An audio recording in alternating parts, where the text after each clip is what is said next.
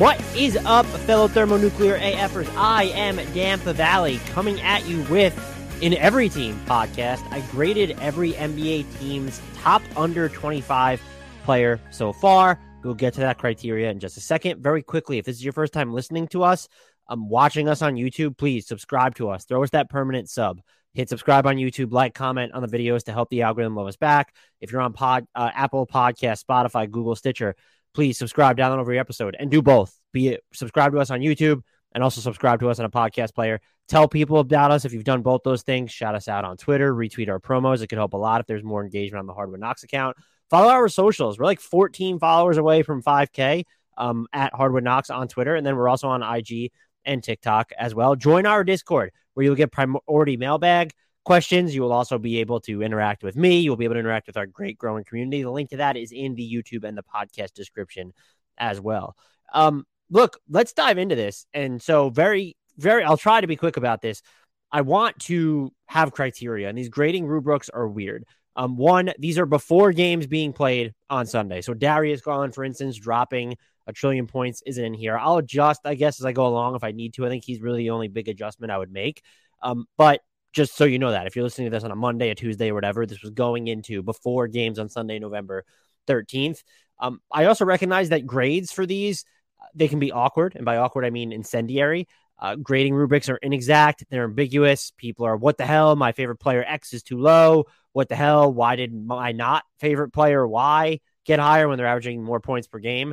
Um, I graded players according to this relative to their expectations. If you're supposed to be a star, then I have higher expectations for you than if you're an end of bench player. And so these are um, the grading breakdowns. I'll th- actually throw them up on the screen so that people who are watching can see them. So an A is killing it relative to expectations, no notes.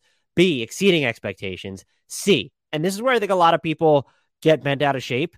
Um, it's at or around expectations. It's not a bad grade. It's a, it's a passing grade, and people for some reason get offended by that when they see a C. D is comfortably missing expectations, and then F missing expectations by an unsettling amount, and this is the perfect time to panic. Spoiler alert: if you put out grades in between B plus, A plus, these are relative to rubrics as well. I only gave out two A pluses though, and that actually might be high, but there are two players under 25, of course.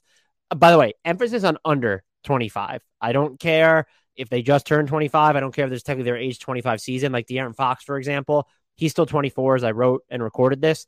Um, he was here. I think with that, um, we are free to get started here. Note for people who are watching on camera, if it looks like I'm all sorts of weird, I might try to timestamp this as I go along to make it easier for everybody. So if you want chapters, please deal with it. Uh, the Atlanta Hawks with Trae Young, I I gave him a C minus. Feel pretty pretty good about that alarm bells start sounding when you dig into Trae's numbers. Putting up 27.9 points and 9.2 assists is patently ridiculous, and he has m- managed to up his volume at the charity stripe where he's shooting 92.5%. But his overarching efficiency is down at every level. He's shooting 43% at the rim, 40% from mid range, 30% from three. Marks that pale in comparison to last year's 59, 47, 39 split. Young has also exchanged long range attempts for more looks between 4 and 14 feet. That's not sinister when he's converting over 46% of his floaters, but it is worth noting. Bumps and hiccups are the expectation right now. He and Dejounte Murray have been a stellar fit, but they're not a natural one. Young is spending more time away from the ball. Not a ton, but it's a noticeable change. More of his buckets are coming off assists compared to last season, and his total time of possession has dropped by over 11 from 8.7 minutes to 7.7 minutes, despite virtually no change in his court time. So that is a big difference. Lineups featuring Young and Murray, uh, excuse me, lineups featuring Young without Murray are also getting annihilated at the moment. Dinging him for that feels off. The lift during those minutes is heavy. Bogdan Bogdanovich has yet to play this season, and head coach Nate McMillan has responded by tethering many of Young's solo stints to both Holiday brothers. Defaulting to a C minus could seem cruel. Young's output remains absurd, and he's trying different things within more confined spaces. But his efficiency dip, while not unexpected or entirely his own, is at least a hair more significant than you'd like. Moving on to the Boston Celtics, Jayson Tatum, only 19. He's he's 24.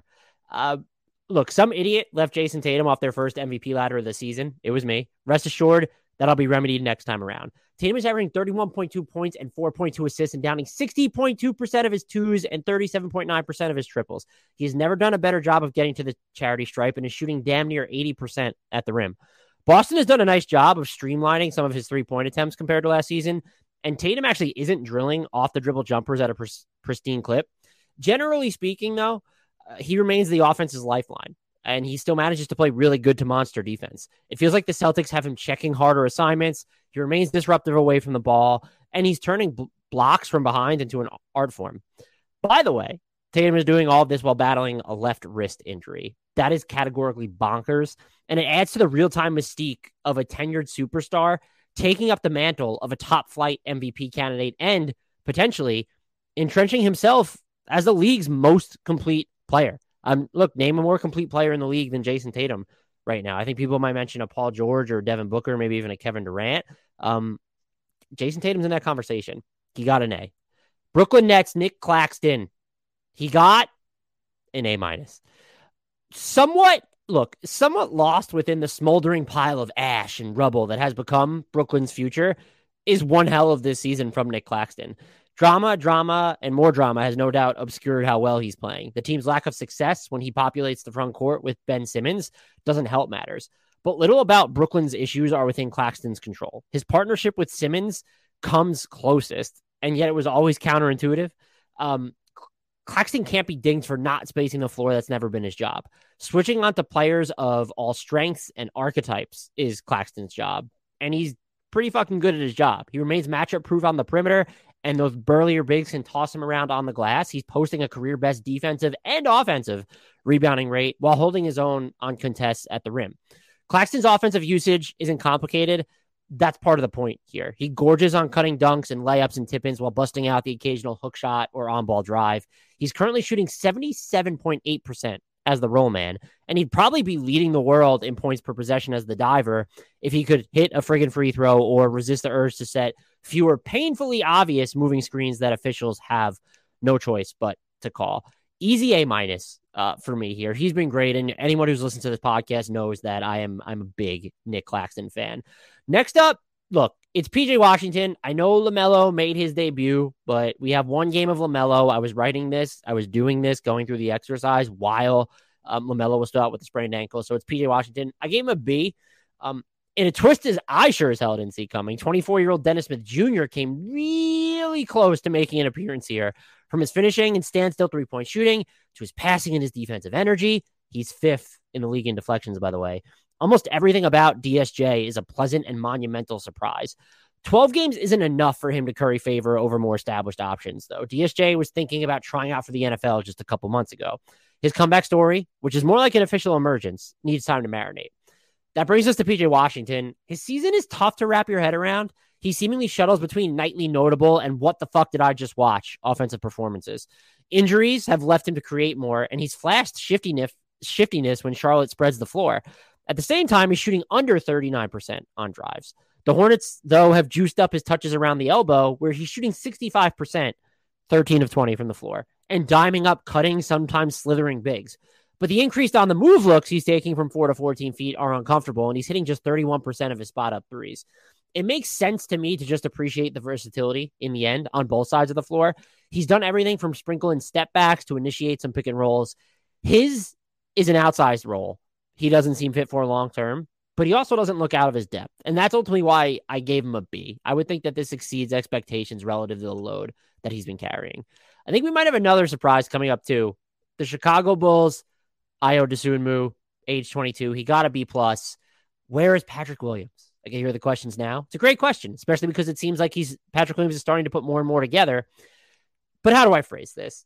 Ayo Dosunmu is better and he's been better and more available since entering the league last year. Sub 25 torch passings don't have to be permanent, but for now, the Chicago Bulls' sub 25 torch, it's been passed.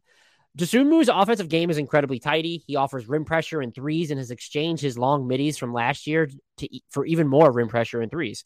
He is shooting 58.3% on drives and clearing 38% from long distance. Though not your typical floor general, Dosunmu does elevate the offense as a quick decision playmaker. Whether he's working from a set position or off live dribbles, the ball just doesn't stick with him. Through it all, defense remains his calling card. He's 6'4, yet almost positionless and capable of rescuing entire possessions by juggling multiple assignments. if he ever diversifies his offensive portfolio with more self creation, less aversion to contact, and or just fewer turnovers out of the pick and roll, Patrick Williams is going to have a hard time catching up to Dosunmu in the pecking order. B plus for him.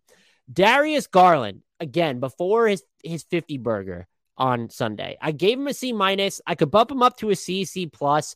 Um, it's we're at expectations with Dario Darius Garland. I know some Cavs fans, I think, were mad about this grade. Um, there are also some Cavs fans that were probably mad at Darius Garland before he went kaboom on Sunday. Uh, the other issue here is a go with Evan Mobley if you're so inclined, but Darius Garland entered the season as the Cleveland Cavaliers' best player. Like that was when you looked at this team, he was the guy most likely to make an All NBA squad. Donovan Mitchell has changed that calculus, but he's over 25. Ditto for the eyelid laceration that uh, Garland suffered, by the way, which sounds really painful. I know he only missed a few games, but still, it cost him a handful of appearances, and it's probably contributed to his mostly shaky efficiency.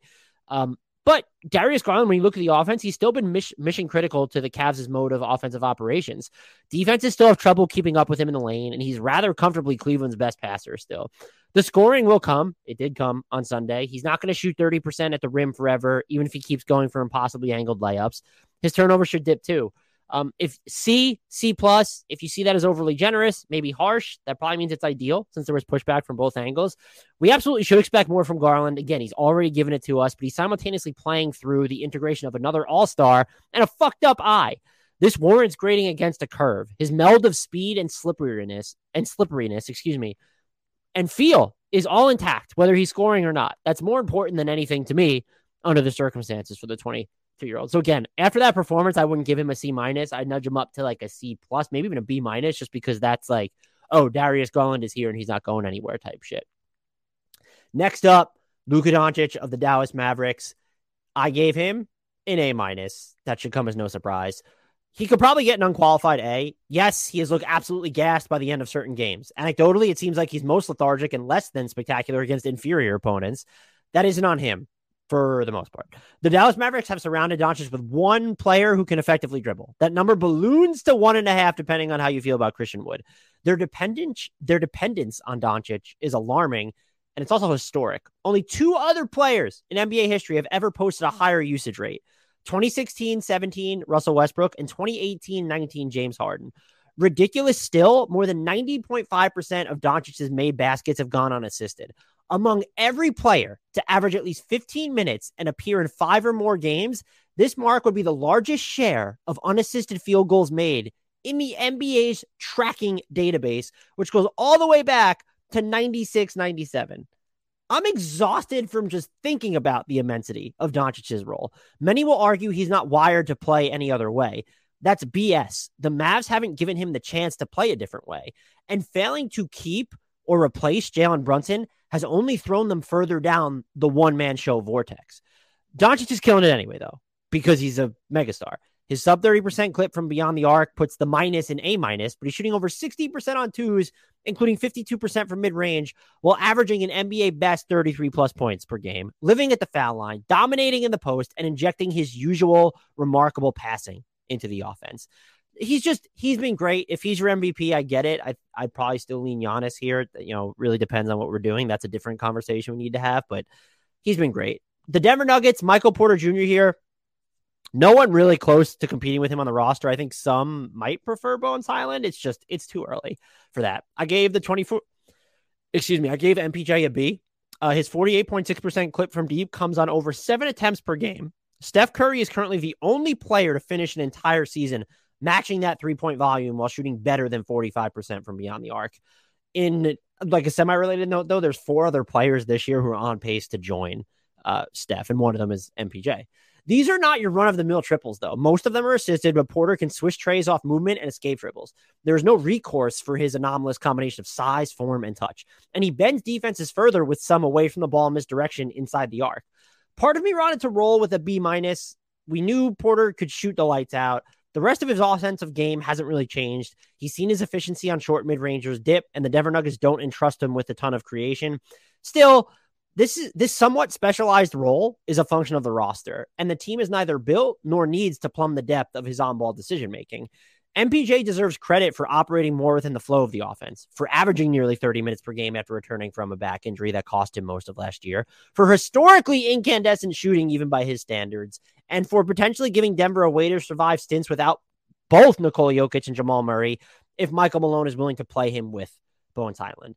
So a B. If you bumped it up to a B plus, I would kind of understand it. I feel like he's been a little bit friskier defensively, um, and he's always been when healthy, like can be a guy. Maybe not, you know, in like inconsistently, he can be a guy who's who's a defensive playmaker. So if you need to bump it up, look, I get it. Uh, Detroit Pistons, Cade Cunningham. I feel like this is going to be unnecessarily controversial. I am a B minus. He's about where I'd expect, maybe a little bit worse, maybe a little bit better. Sentiment on Cade appears to have ever so slightly shifted among many outside the Detroit Pistons orbit. I don't get it. Cunningham's overall efficiency remains less than ideal. He's below 28% from three, and his conversion rate from deep only climbs to 33.3% on spot ups. Increased dependence on the mid range jumper is unnerving, even if he's banging them in at a slightly higher clip. His finishing near the basket is, is wonky, repressed by what I feel like is premature takeoff points and a lack of awareness or regard for crowded spaces. Concerns are exacerbated by his drawing a low percentage of shooting fouls and not grinding up defenses off the dribble with the vulture and mania of Luka Doncic. Cunningham's defensive lapses away from the ball seem like they're mounting in number two paint me every motherfucking shade of unbothered in existence. Detroit's defense at large is a mess of work in progress coverages. Um, there was a great article, by the way, published about this at the Athletic by James L. Edwards III. So if you have the Athletic, I would recommend go um, like talking about how much Detroit is switching and some of the stuff that's been happening away from the ball. That's awkward. So definitely go check that out. Um, anyway, most of the lineups in which Cade plays also contain three below average three point shooters. And the addition of Jaden Ivey has not in any way streamlined his usage. Over 84% of Cade's made two pointers have gone unassisted, a noticeable uptick from last season's 76.5% share. Newsflash Cade's not floundering amid still complex usage. Cunningham is draining 49 plus percent of his pull up twos and remains a caps lock playmaker. Detroit's offensive efficiency improves by 16.4 points per 100 possessions, with a six point bump in effective field goal percentage for a reason. Cade is a viable lifeline. Overstretched, perhaps, but a lifeline all the same. I'm not worried. This dude is going to be in the mix to be a top 10 player one day. I'm just, I'm there with him. And I, I don't understand the sentiment sort of otherwise, or at least not, people aren't writing him off, but it's weird. We go to the Golden State Warriors and Jordan Poole. We have our first, what could be considered a very bad grade. I gave Jordan Poole a big fat D. Uh, Jordan Poole is considered and received an extension that suggests he's the Golden State Warrior star in waiting. He's not playing like it. The offensive armory remains deep. He's an underrated table setter, and his on ball shiftiness in the lane is tough to cover. He wields a variety of body movements and shot levels to keep defenses on tilt. His 52.3% clip on twos comes in spite of shoddy finishing around the rim. That efficiency inside the arc is instead buoyed by a 50% knockdown rate on mid range jumpers outside of 14 feet. Eventually, though, we need to have a conversation about how the Warriors' star in waiting still doesn't carry the offense to net neutrality when Steph is off the floor. Golden State's bench has vacillated between disappointing and putrid, not all of which is on Poole. He can lug the Steph Curryless units featuring some combination of Moses Moody, Ty Jerome, James Wiseman, Anthony Lamb, and Jonathan Kuminga only so far. By the way, James Wiseman not really been playing. Anthony Lamb been balling out. I get it, but the point the point stands. To this stage, however, Poole hasn't been part of the bench's solution. His defensive resistance is non existent and has the bigs behind him. Go watch the Warriors overcompensating. And he's putting down a lackluster percentage of both pull up threes, 23%, and spot up triples, sub 35%. Spending so much time beside relative inexperience without a healthy Donte DiVincenzo explains part of Poole's struggles. It is far from vindication. He will be better than this because he is better than this. For now, he's missing the mark demonstratively. It's a D. I people they're uh, cite points per game if you need to. The efficiency's off. The defense has been bad. Still a really good player, but we should have expected more from him. We should be disappointed.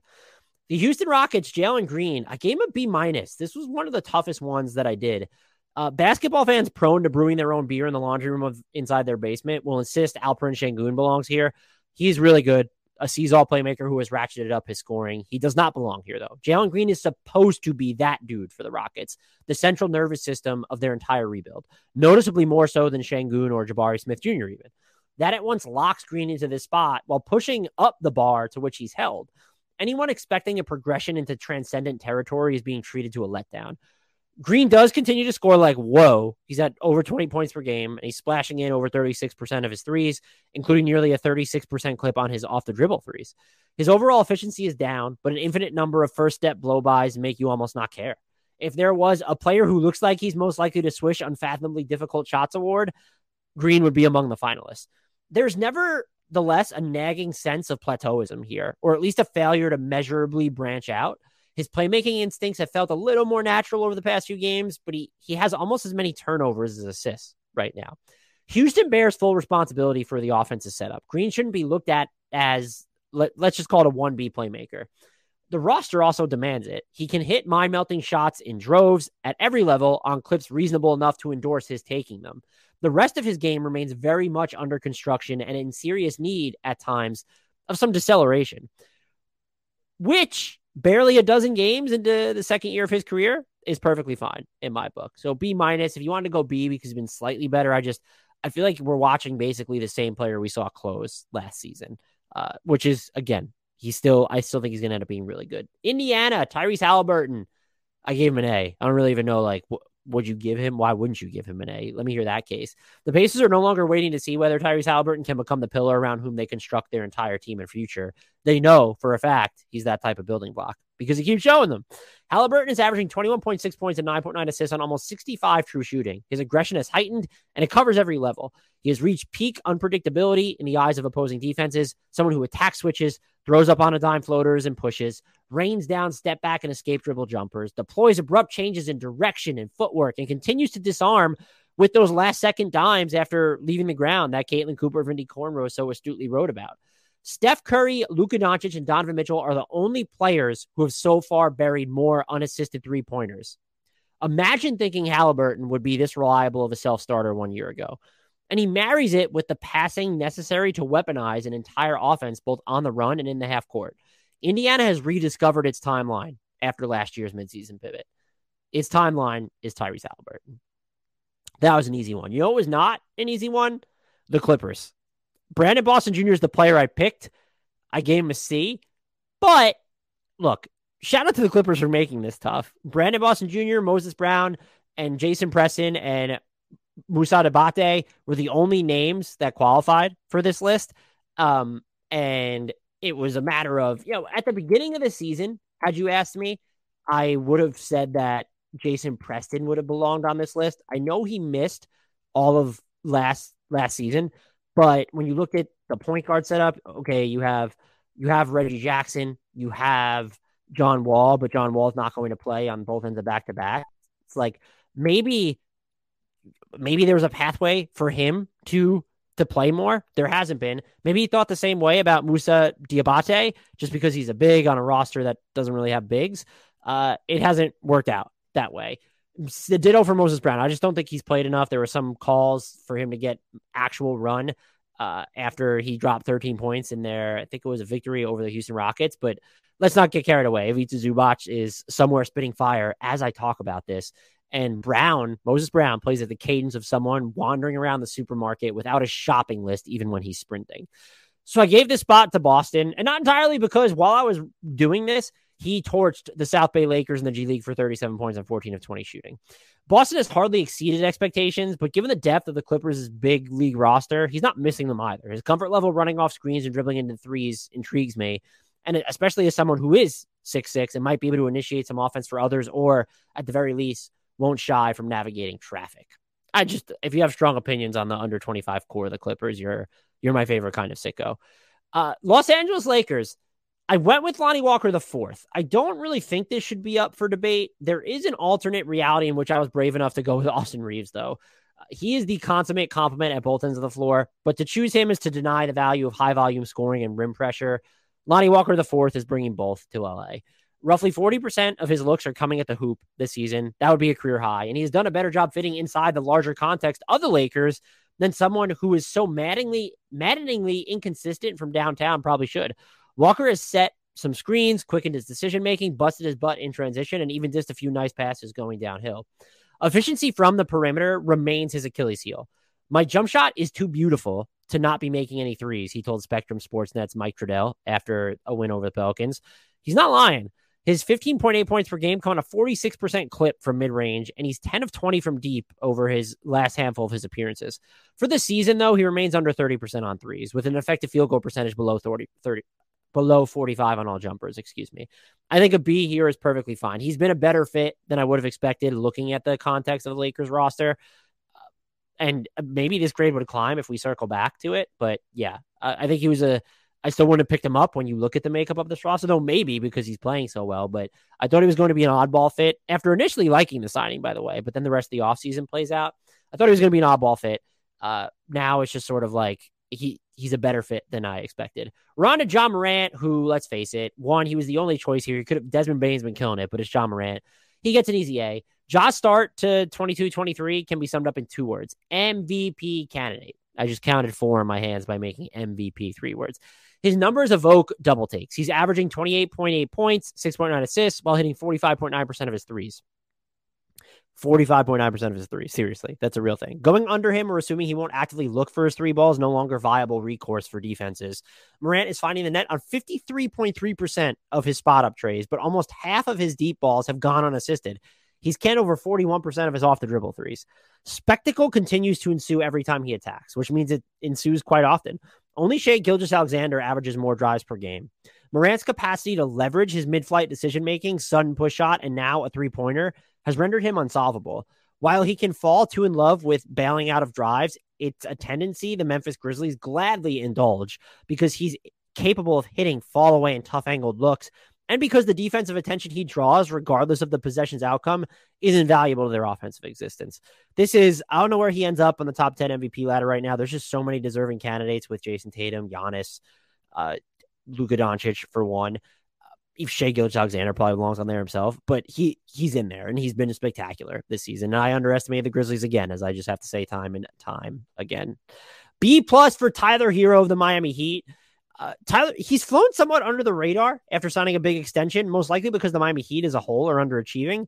Tyler Herro, however, is not. Entering the starting lineup has not diminished his impact as a scorer. If anything, the Heat's dependence on him is mushroomed. More of his made baskets are going unassisted than last season, which is counterintuitive given some of the lineup context. Perhaps there is a world in which Herro does more accessory work. It can't be this one. The Heat's offense needs his from scratch zip to survive. And this reliance doesn't include a trade off. Herro has polished off some of his scoring arsenal. He's cut some mid range jumpers in favor of threes, and most critically, more looks at the rim, where he's finding nylon on a career high 68% of his attempts. Deferring is clearly less of a focus for Herro when you watch him. That's fine. He made strides as a passer the past couple seasons, but this isn't this isn't a reversion. His scoring efficiency, along with Miami's offensive structure, necessitates the shift. Minutes without Jimmy Butler are touch and go, but that's the case for everyone. Herro is pumping in 48.6% of his pull up triples, a top three mark among 32 players who have launched as many such shots. And among the 42 names finishing at least five pick and roll touches as the ball handler per game, only Stephen Curry is averaging more points per possession. Standout year from Tyler, Tyler, Tyler Herro, Tyrese Herro. And I'm just not sure why we're not talking about it more. The Milwaukee Bucks MarJon Beauchamp, Jordan Nwora, you have my apologies. Uh, B plus for for the kid. He has looked. Look, injuries up and down the Bucks roster have opened the door for Beauchamp to actually play. He's rising to the occasion. Uh, o- over these past few games, two of which I believe were spot starts, he's he's drilling over 36% of his threes on 5.5 attempts while busting his hump in transition, figuring out where to stand depending on who has the ball, and just competing on defense. Milwaukee might be hard pressed to find minutes for its newbie at full strength. There should, in theory, come a time when Giannis, Pat Connaughton, Joe Ingles, Wesley Matthews, and Khris Middleton are all available at once. But if Beauchamp keeps running the floor like this and then hitting corner threes, the Bucks may have no choice other than to make permanent room for him in the rotation. That that was just an easy one for me. You know, it wasn't an easy one. Minnesota Timberwolves with Anthony Edwards. There's the the no brainer choice to for their top player under 25. A game of C minus, and I thought about going lower. Uh, look, Anthony Edwards set a lofty bar for himself last season. He implemented enough comprehensive improvement at both ends of the floor to have spectators wondering how long it'd be before he made his first All NBA team. The Minnesota Timberwolves were so sold on the leap, they mortgaged their future for one of the most fascinating win right the hell now experiments in recent memory with the acquisition of Rudy Gobert Year three has not featured as many tangible steps forward for Edwards. His scoring and assist averages are basically unchanged, and he's seen his three point clip drop back below 33%. Plenty is made about his dearth of dunks, including by Edwards himself, but more of his buckets are actually coming at the rim despite logging so many reps in dual big lineups. His efficiency from the perimeter has actually suffered more. His effective field goal percentage on jumpers is 45.7. That's over four points lower than last year when it was 49.9. Minnesota's entire team feels like it's searching on offense. Edwards is no different. Had a you know hit a big shot on Sunday. There are possessions though in which he looks entirely displaced from the action. And his defense hasn't impressed nearly as often as the Timberwolves toggle between different variations of coverage depending on who occupies the front court. Awkwardness can be a part of growth. Going through the motions now could pay massive dividends later. Either way, Ant's start to the season has served up a reality check. Superstardom remains his destination. He's not there yet. New Orleans. This this was easy too. We have Zion. The grade was not so easy. I gave him a C, and I thought about going higher, and you could go higher. His return has either been as anticipated or marginally mellowing. Moments of video game dominance aren't hard to find. His downhill assaults remain among the most terrifying sights in NBA history. He's also averaging 26 points, four assists over both per 36 minutes, production that's right in line with what he did during the 2020 2021 campaign. Something still feels off. Considerably fewer of his looks are coming at the rim. Depending on the night, this feels like a symptom of less overall explosion, distantly and bizarrely angled layup attempts, additional usage in the post, or some combination of all three. I'm inclined to attribute a swath of any offensive oddities to New Orleans Pelicans head coach Willie Green. Zion has yet to even finish 10 possessions as the pick and roll ball handler this year. And his drives per 36 minutes are down from 2020, 2021. New Orleans does have more mouths to feed with both Brandon Ingram and CJ McCollum in the fold. But there's also value in giving Zion the ball up top and simply telling him to go, particularly when you're trying to bust up zones. Similar topsy turviness applies to the defensive end. As Michael Pina outlined for the ringer, Zion both impresses and infuriates both on and away from the ball. This two way tug of war will become a larger scale issue if it sustains. In the meantime, I think Zion's availability and overall offense remain early season wins for a player who missed all of last year with a right foot injury and is already dealing with some hip stuff. Now, I would expect to, if we jumped ahead a month, this grade would go up. So meeting expectations, I think, is fair. You know who else is meeting expectations? I gave RJ Barrett of the Knicks uh, a C, which, you know, he's been up and down. First five games, he sucked. Next seven, he's great. Then he's weird. Uh, barely, he gets pulled out of the game in the Knicks loss to the Thunder on Sunday for the final base. He played two minutes in the second half, picked up his fourth foul, and then Thibs never put him back in. Uh, he received a benefit of the doubt boost when he cracked my top 25, under 25 right now list in general. He's getting another sort of benefit of the doubt nod here. To be clear, like I said, he's looked better recently prior to that loss to the Thunder, he was averaging 20.2 points and 3.5 assists over his past uh, previous six games. I think it was even higher, previous seven games, excuse me, while hitting over 40% of his triples. Optimization or the lack thereof continues to be a huge part of the RJ Barrett story. Is it a coincidence his latest stretch aligns with getting more floor time independent of both Julius Randle and Mitchell Robinson? I'll let you decide so long as your answer is no. But there has been a certain aimless tunnel vision to his offense at times. Providing rim pressure is great, having more counters when you barrel into traffic or can't get all the way there is even better. To his credit, Barrett has nudged up his efficiency around the basket anyway. He's shooting over 60% within four feet for the first time of his career, and his 55.9% clip on drives these past seven games before the Thunder loss is a potentially massive development. In the aggregate, go aggregate though, Barrett's season has been uneven. He's still below 31% from three, and too often seems to be filtering around and eminently screenable on defense the Knicks reaching their highest percentile outcome always hinged upon him sniffing sustainable stardom. By both their hand and his own, he's just he's not yet there. Oklahoma City Thunder with Shai Gilgeous-Alexander. He gets a big fat friggin' A plus plus plus plus plus in my book. One of only two that were given out. SGA's first few games have been a masterclass in all encompassing dominance, a level of play possible for only the superest of superstars averages of 31 plus points, five plus assists, nearly two steals, and 1.5 blocks leap off the page. His 60 plus true shooting percentage, while shouldering one of the league's heaviest offensive job descriptions, does the same. And then it smacks you in the face. Nobody is averaging more drives per game than SGA, and nearly 80% of his buckets go unassisted, the second largest share of anyone who has appeared in at least 10 games, trailing only Luka Doncic. That SGA's efficiency lands where it does amid his from scratch workload is mind boggling. He's shooting 74% at the rim and 47% from mid range, including a reality twisting 50% on twos outside 14 feet.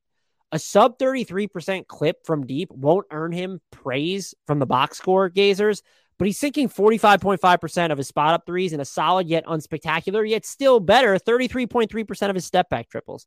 The kicker, SGA is competing on defense. His closeouts are harder, his spacing deliberate, his fight around screens endless, his length ubiquitous.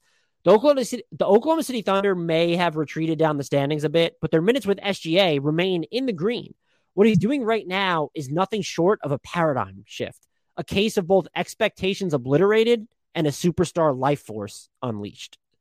Easy A plus. How have you not been impressed by Shai, who I think is probably in the top 10 of the MVP discussion right now? Not going to lie. Next up, Paolo Banchero for the Orlando Magic. He got an A as well. Been missing some time recently, but he still gets an A. It is a testament to both Wendell Carter Jr. and Franz Wagner that this decision gave me pause. It's even bigger testament to Paolo Banchero that he trounced those reservations. Rookies seldom look so complete. Banchero plays with an air of total control, someone who mandates the terms of engagement, speeding up or slowing down for no one except, except himself. He has equal parts force and finesse on his forays to the basket, a bulldozer with side to side tactility and handles and touch. Banchero would ideally drill more of his jumpers, and he eventually will. For the time being, he can thrive as a 1.5 to 2 level scorer. His finishing around the rim is already decidedly above average. He's shooting 53.1% on drives, and his 1.25 points per post up possession are sixth most in the league. How Banchero can be so high usage and economical with his touches is beyond me. He's on track to become the youngest player in league history to post a usage rate above 30 with a turnover rate below 12.5. Only four players, meanwhile, have maintained those benchmarks for an entire season prior to their age 22 season. Carmelo Anthony, Kevin Durant, LeBron James, and Tracy, Tracy McGrady. That's holy crap company. Because this isn't enough, Banchero is resetting estimations of his defense. He is more head on a swivel than most rookies, and his rim protection is held up versus moderate to high volume. The limit of who he becomes once in his prime does not exist. The Philadelphia 76ers, Tyrese Maxey, the obvious choice for them. I gave him an A minus. Had a couple rough games recently, but breathtaking speed and scintillating long range marksmanship remain the bedrocks upon which he's building his all star track. His past few gains have been, like I said, not great, but he's still good for around 23 points and four assists a night while shooting over 41% from behind the rainbow and 45% on long twos. There's been some pullback on his efficiency near the basket, but he's shooting sub 60% around the rim. His 40% clip on drives also pales in comparison to last year's 50% success rate, and he's seen his accuracy at the foul line drop by more than 10 points. Absences from James Harden and Joel Embiid, some of them overlapping, have spotlighted holes Maxey must fill. Slowed down orchestration is not natural for him, and the Philadelphia 76ers offense has cratered in the time he and Embiid spent without Harden. Visually, it also looks like Maxey has less zest this season on defense. More than most, this is an interpretative open to the season or interpretive. I don't know why I pronounce it like that. I recognize what Maxey's done though as a, as a standout performance, a relative continuation of Maxey's offensive lethality in the face of volatile circumstances and lineups and rotations and shifting units and all that jazz. A minus from me. Phoenix Suns, DeAndre Ayton. Oh boy, what do we give him? It's a D plus, folks. It's it's a D plus. DeAndre Ayton, D plus. Scoring regression from Chris Paul, injuries, and a shallower rotation at the top all seem like ingredients for DeAndre Ayton to expand his role. They have not been. This is to some extent beyond his control. The Phoenix Suns aren't attempting to use him much differently in response to availability shakeups. A smaller percentage of his offensive possessions are coming as post ups compared to last season, and only a slightly larger share of his buckets are going unassisted. 21.1% of his buckets are going unassisted, up from 18.8 last year. To say Ayton is blameless, though, would be a gross understatement. Foul trouble has inherently limited his minutes. His 4.8 personals per 36 minutes are a career high, and his propensity for playing without force or fading entirely into the background persists. Things he's historically done well have even started spiraling in the wrong direction. Last year, he averaged 1.25 points per possession as the role man, that was in the 72nd percentile, while turning the ball over just 7.5% of the time. This season, he's averaging 0.95 points per possession, which is in the 21st percentile, with a turnover rate of 16.2. The latter could be skewed by a climb and moving screen calls on him, but that's not exactly comforting either. Ayton is coming off a year in which he hit 60 plus percent of his hook shots. This year, he's shooting 40% on hook shots.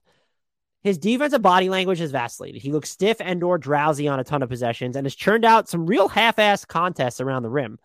Opponents are shooting 64.4% against him at the basket, a decidedly lackluster mark among everyone who challenges as many looks. And it's a nuclear increase. That's 64.54% over the 55.5% he allowed last season. Take this demerit as a backhanded compliment if you find yourself enraged. Ayton hasn't been bad, but he set lofty standards for himself over the past two years. He is supposed to be a top end center ascending, a legitimate star. Maybe one of these games he'll start playing like it. I feel like we should just move on. I don't even want to marinate on the DeAndre Ayton stuff. It's just making me sad. Portland Trailblazers, Anthony Simons gets a B plus. He has not seriously expanded his game from last year, which is actually in itself a feat. He is playing more than ever and defending harder than ever, yet has not seen his efficiency implode. It has mostly weathered the storm of greater volume. High variability is still caked into his performances. That comes with the territory of a 23 year old bestowed an unconditional green light off the dribble. In the absence of gaga efficiency on self created jumpers or general pick and roll mastery, he has parlayed extra half court space into more rim pressure and cleaner finishing to go with it. The touch on both his floater, which he's hitting at a 53.3% clip, and spot up three, still over 41%, remains. Simons continues to make incremental playmaking strides as well. His potential assists are down from last season, but the Blazers are better at the top and have placed him into a more even keeled role. He can be trusted to get the ball to teammates in open space sooner and with more gusto. Broadening his offensive margins and again, leveling up on defense has helped Portland navigate protracted stretches and entire games without Damian Lillard. This year, lineups without Simons as lineups with Simons as the lead guard, so no Dame, are a plus 12.3 points per 100 possessions. A body of success for which Simons isn't solely responsible, but his play makes possible. I think when you look at the numbers, it'd be easy to give him like a C or a C plus, but I think he's been a lot better than people realize. We are on to the Sacramento Kings. De'Aaron Fox gets our second and final A plus. Who's excited? I'm excited. Fits and starts have punctuated much of De'Aaron Fox's career. That might all be over now. He has opened the season unlike anything we've seen before with numbers that bend the brain. Fox is averaging about 25 points and five assists while knocking down over 60% of his twos and 36% of his threes. He isn't getting to the rim or free throw line as much on a per minute basis, but his efficiency from both areas is so damn high, the minor drop off becomes inconsequential. He's swishing 87% of his free throws and finishing at an unfathomable 85% clip around the basket. Certain possessions still include too much congested dribbling until they don't. One second, you're wondering whether Fox is unnecessarily forcing it, probing to nowhere. The next, he's unbottling a floater, 56.5% on floaters, or turnaround fadeaway, 56.3%. His 55% clip on spot up threes is a team offense friendly, and he's hitting just enough of his step backs, again, to defang opponents. True to expectations, the Sacramento Kings are not winning any defensive awards, but Fox no longer feels undeniably complicit in their struggles. He's tracking his man more, even when he drifts too far from him, and his stances aren't as scarecrow upright. Lots of basketball is left to play, but if Fox keeps this up, he's not just earning his first All Star nod, he's party crashing the All NBA discussion. San Antonio Spurs are up next. They have Keldon Johnson. Look, uh, I gave him an A minus, by the way. Keldon Johnson gets an A minus from me. Shout out to Devin Vassell. We we all know I love Devin Vassell. He made me think about this for a minute. Louder shout out to Keldon Johnson, though, who is stoking all star flames. Through 11 games, Johnson is averaging 23.1 points and 3.7 assists while downing 50% of his twos and 41.2% of his threes. The numbers are eye popping. The manner in which they're coming, even more so. Johnson's efficiency from deep comes on nearly nine attempts per game, and he's sprinkling in a blisteringly hot 46.2% of his spot up triples, which account for more than 40% of his shots. His jaunts to the basket can be misadventures, but he goes full bore in transition always and has added more directionality and changes in cadences to his half court attacks. This version of the San Antonio Spurs roster has necessitated more creation from Johnson, and he seems up for the part. Jacking up responsibilities has messed with aspects of his efficiency inside the arc, but he looks more and more comfortable surveying the floor on the move, throwing pocket passes, and just generally getting rid of the ball in traffic. Sticklers could nitpick and yank Johnson down a half letter grade. I won't do it. The A minus is sticking. This kid dislocated his shoulder not two months ago and is already playing by far the best basketball of his career. That was an easy grade for me. Good again. Shout out to Devin Vassell, who's just been absolutely amazing. The Toronto Raptors, Scottie Barnes is their best under 25 player. He gets he gets a B. I thought about going lower. Everything seems to be happening faster for Scottie Barnes on the offensive side of the floor. The handle, the live dribble kickouts, the spins, the range of motion on his hook shots and jumpers. He's operating at a higher processing speed and more unpredictable in mostly good ways because of it. Barnes is averaging over 14 points, about five assists, while shooting 75% around the hoop. His pull up jumper isn't falling, but his 42.8% clip on spot up threes is a critical development. He's now equipped to make defenders second guess positioning on his catches. That in turn has opened not only more scoring opportunities, but also more passing avenues. Granted, it isn't all sunshine and dandelions for the 21 year old. Barnes will puke up garbage jumpers if he can't immediately beat his man or get all the way to the basket. And he's flirting with entry into the hall of looks like he should be a good defender, but really isn't. Mild concern is allowable. Barnes is still really young. That he's refined a good portion of his offensive decision making at all is a victory, and the trajectory for him hasn't changed. If anything, the scope of his offensive toolbox keeps him ahead of schedule, in my book, at least. We are getting to the end here. Utah Jazz, Collin Sexton. I'm going to get out in front of this too. If you want to know where Lauri Markkanen is, he's with the actual 25 year olds. So he did not qualify for this list. We all feel better if anyone was outraged. Cool. This just in Collin Sexton's really good. Expectations for the 23 year old were admittedly tapered entering the season after he missed most of last year with a left knee injury. The Utah Jazz's ultra stacked guard rotation has also left him to play fewer minutes overall, though they did get beefed up uh, to open November. It turns out Sexton hasn't needed much of a grace period. His 58.8% clip on pull up threes is impressive. Even more impressive, how selective he's become.